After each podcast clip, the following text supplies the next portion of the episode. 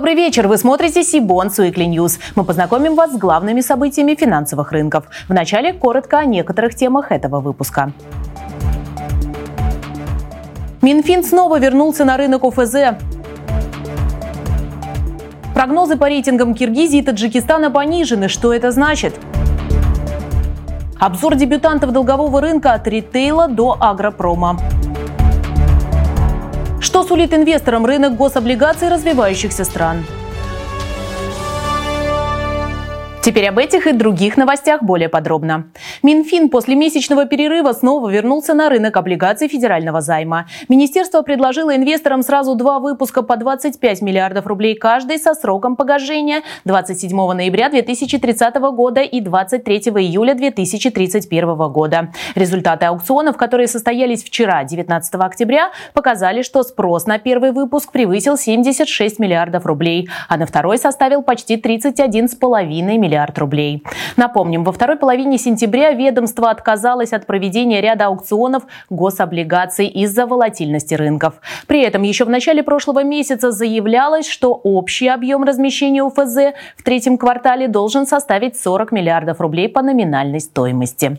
Более того, первый аукцион 14 сентября прошел с повышенным спросом. Но затем конъюнктура рынка радикально ухудшилась на фоне комментариев ЦБ о возможном завершении цикла снижения ставок и политических новостях. Инвесторы затребовали на аукционах премию к рынку, которая для Минфина оказалась слишком высокой. Как будет развиваться ситуация в дальнейшем? За комментарием мы обратились к Дмитрию Монастыршину, главному аналитику Промсвязьбанка. Дмитрий, добрый вечер. Как вы считаете, какова будет дальнейшая политика Минфина по размещению долговых госбумаг? Анастасия, здравствуйте. Э, политика Минфина будет определяться двумя факторами. А, с одной стороны, это рыночная конъюнктура, которая будет складываться в ближайшие месяцы. А с другой стороны, у Минфина есть план а, заимствования на этот квартал. Он определен в размере 150 миллиардов рублей. Из них 50 миллиардов рублей было выполнено в ходе размещения ФЗ на аукционах. В эту среду таким образом Минфину остается разместить 100 миллиардов рублей.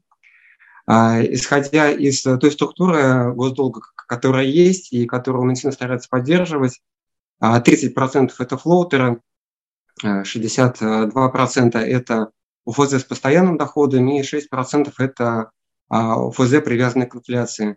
Соответственно, в ближайшие два месяца, скорее всего, Минфин будет поддерживать такую структуру и будет предлагать а, бумаги в такой же комбинации. Дмитрий, спасибо. Насколько в сегодняшних условиях УФЗ привлекательны для инвестиций? Размещались флоутеры в объеме 25 миллиардов рублей и спрос на них составил 77 миллиардов рублей. На ФЗ с постоянным купоном а, спрос был меньшим, и, соответственно, на ближайших аукционах, а, скорее всего, также такая же структура спроса будет сохраняться. А, Больший спрос на флоутеры, он определяется отсутствием процентного риска в этих бумагах. Они интересны как банкам, так и управляющим. Если говорить о ОФЗ с постоянным купоном, то здесь, а, хотя спрос и меньше, чем на флотеры, тем не менее бумаги также выглядят интересно.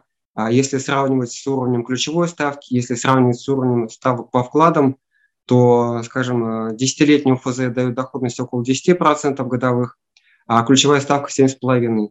А такой уровень премии в ФЗ длинных, как сейчас, на уровне 2,5%, он соответствует стрессовым уровням, и исторически таких больших э, спредов и премий в ОФЗ ключевой ставки а, наблюдалось всего два раза. В 2015 году а, ОФЗ были с доходностью больше 10%. И в начале этого года а, на протяжении марта, апреля, мая тоже ОФЗ торговали с доходностью выше 10%. Но опять же, там ключевая ставка была выше этого уровня.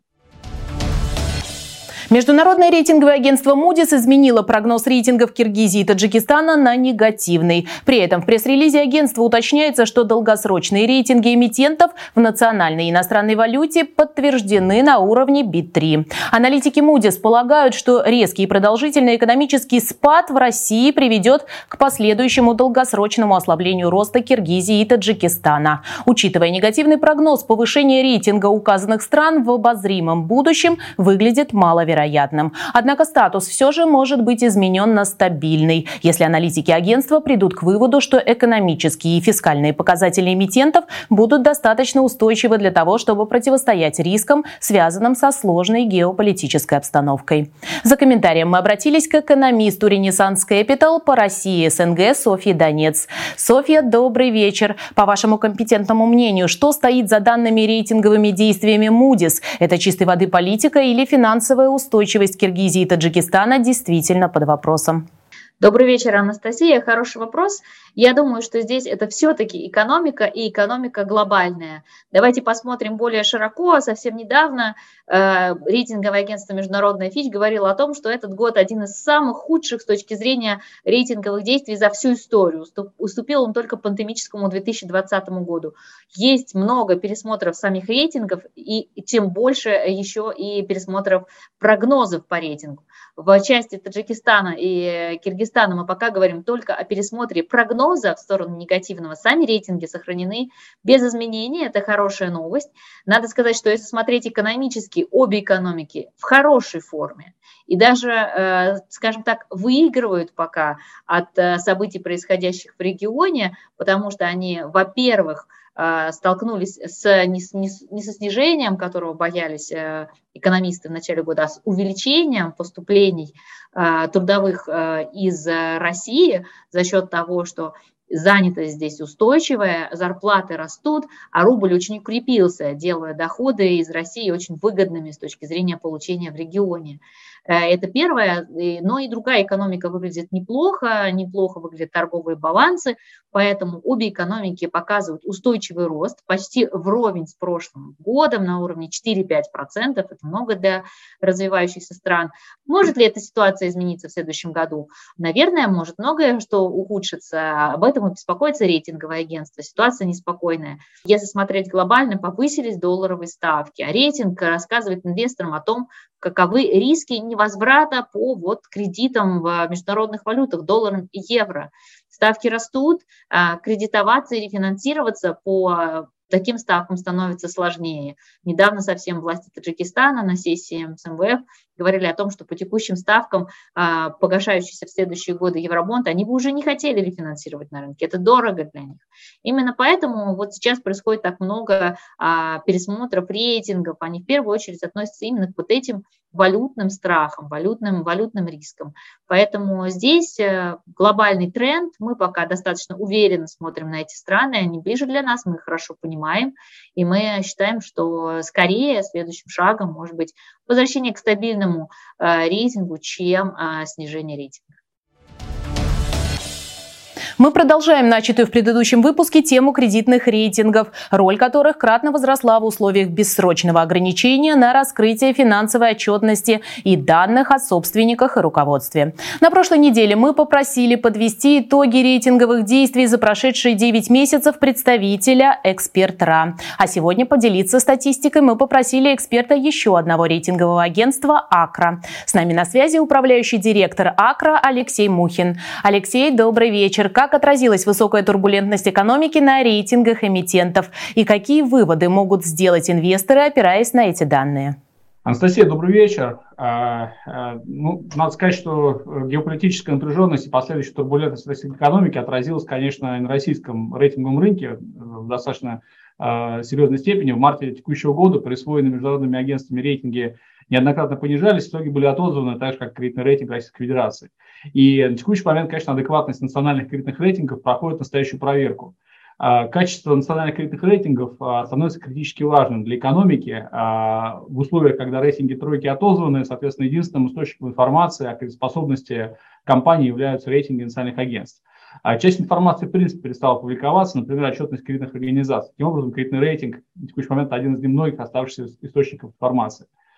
А, концепция национальной рейтинговой шкалы, а, в рамках которой работают а, национальные рейтинговые агентства, состоит в том, что суверенный рейтинг РФ не оказывает прямого влияния на рейтинги по национальной шкале для компаний, которые ведут деятельность в стране, так как кредитоспособность суверенного правительства зафиксирована на максимальном уровне AAA.ru, относительно, собственно, которого производится ранжирование кредитного качества прочих объектов рейтинга. И факторы риска, а, которые а, в условиях турбулентности да, дополнительно появляются, они действуют а, на все компании без исключения. Именно поэтому какого-то массового движения и перераспределения кредитных рейтингов компаний по рейтинговой шкале национальной мы на текущий момент не видим. И, собственно, его и не должно быть. А кредитные рейтинги Акра имеют проциклическую природу, то есть они выражают мнение кредитоспособности на горизонте 12-18 месяцев. И а, Акра в основном не снижает кредитные рейтинги, а присваивает отдельным клиентам статус рейтинга на пересмотре, который выступает своего рода краткосрочным прогнозом возможного изменения кредитного рейтинга. И в текущих условиях для инвесторов, а, конечно, полезно отслеживать не только уровень кредитных рейтингов, но и прогнозы по ним.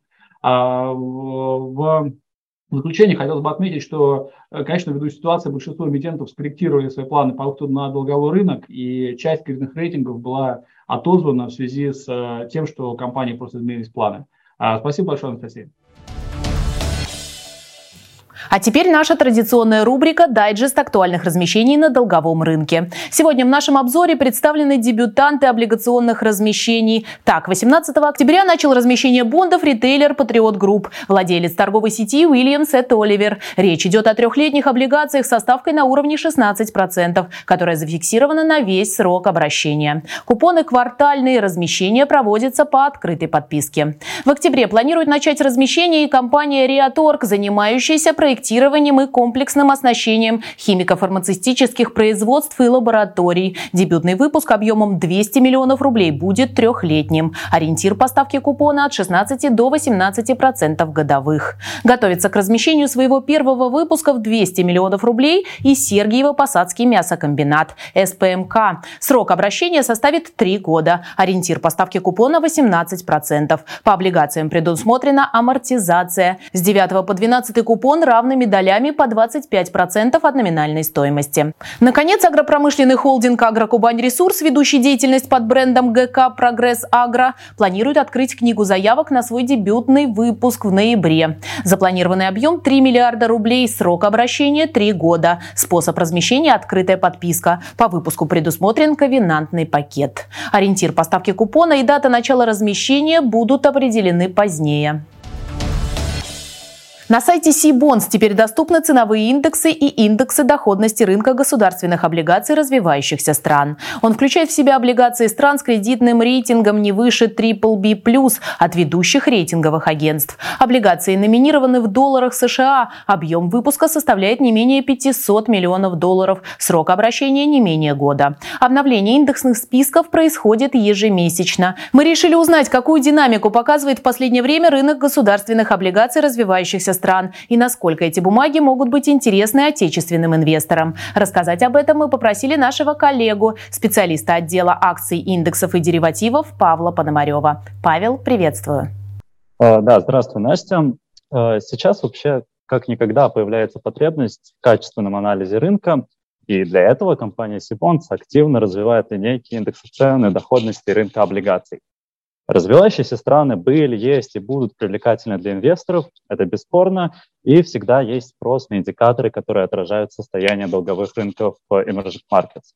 И поэтому, вот буквально недавно, мы запустили новые линейки суверенных и корпоративных индексов по ЕМ. При создании мы опирались на опыт такого крупного мирового бенчмарка, как EMPI от JP Morgan, и наша линейка, она не ограничена одним индикатором, она состоит из нескольких показателей. Это и индекс доходности, и ценовой индекс, и индекс дюрации, и самое главное, T-спред. Они позволяют оценить текущие кондиции на долговых рынках развивающихся стран буквально со всех сторон. Развивающиеся страны сейчас скорее находятся, что называется, на низких позициях. Ну, это как раз-таки видно из динамики нашего индекса. Павел, а насколько оправданы опасения, о которых пишет Bloomberg? Их суть в том, что из-за роста расходов на рефинансирование развивающиеся страны могут оказаться в ситуации, похожей на долговой кризис в Азии 1990-х годов. Uh, ну, в первую очередь хочется сказать, зачем обращаться к Bloomberg, если есть Research Hub на Сибонс, на который рекомендуем обратить внимание. Отчасти согласен с данными опасениями. Вероятность кризиса, она не иллюзорна. Э, собственно, благодаря разделам макроэкономики, ставках центральных банков и товарных индексов на сайте Сибонс можно легко для себя создать картину экономического состояния как мира в целом, так и по отдельным странам. Инфляция повсеместно обновляет исторические максимумы из-за высоких цен на товары, что в свою очередь заставляет центральные банки постоянно поднимать ставки, и, как следствие, растет стоимость новых заимствований на рынке капитала. Павел, благодарю. Добавлю, что детально с методикой формирования индексных списков и расчета значений индекса доходности рынка государственных облигаций развивающихся стран можно ознакомиться на странице индекса. Ссылку вы найдете в описании к этому видео. Одной из тем форума «Корпоративное кредитование в России», который Сибонс недавно провел в Москве, стало банкротство заемщика, получившего синдицированный кредит. С докладом на эту тему выступил советник адвокатского бюро Forward Legal Игорь Кокин. Спикеры секции, посвященные российскому синдицированному кредитованию, согласились с тем, что увеличение числа синдицированных кредитов от российских заемщиков для российских компаний неизбежно приведет к росту просрочек и дефолтов. Важное законодательное нововведение в этой сфере сфере это появление правила единого требования. Теперь в случае банкротства заемщика участники синдицированного кредита обращаются к банкроту не с разнонаправленными требованиями, а действуют совместно посредством кредитного управляющего. Эта процедура обладает рядом особенностей.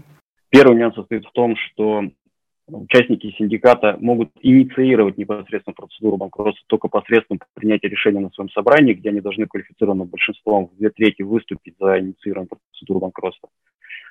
А, либо, если процедура банкротства уже, начался, уже началась, то э, вступить в нее это будет прямая обязанность кредитного управляющего. По мнению Игоря, роль кредитных управляющих заметно возрастет, как и нагрузка на банки, которые выдали синдицированный кредит обанкротившемуся заемщику. Увеличится и зависимость всех участников синдиката от кредитного управляющего. В ряде случаев их убытки могут быть связаны именно с действиями кредитного управляющего, оспорить которые будет нельзя. Поэтому банкам оставили возможность выйти из совместной процедуры банкротства, правда, с рядом ограничений.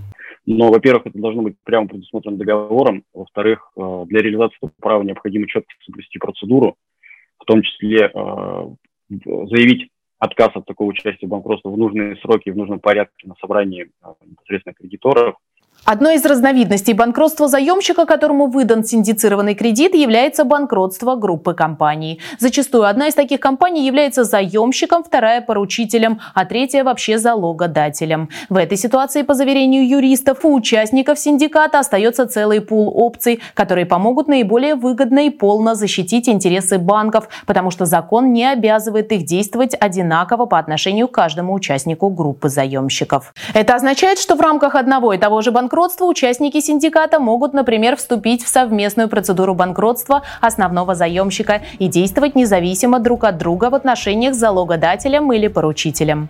Это все новости на сегодня. А чтобы не пропустить анонсы предстоящих конференций, онлайн-семинаров и новых выпусков C-Bonds Weekly, не забудьте подписаться на наш канал, а также на телеграм-канал C-Bonds. Я же прощаюсь с вами. До встречи в следующих выпусках.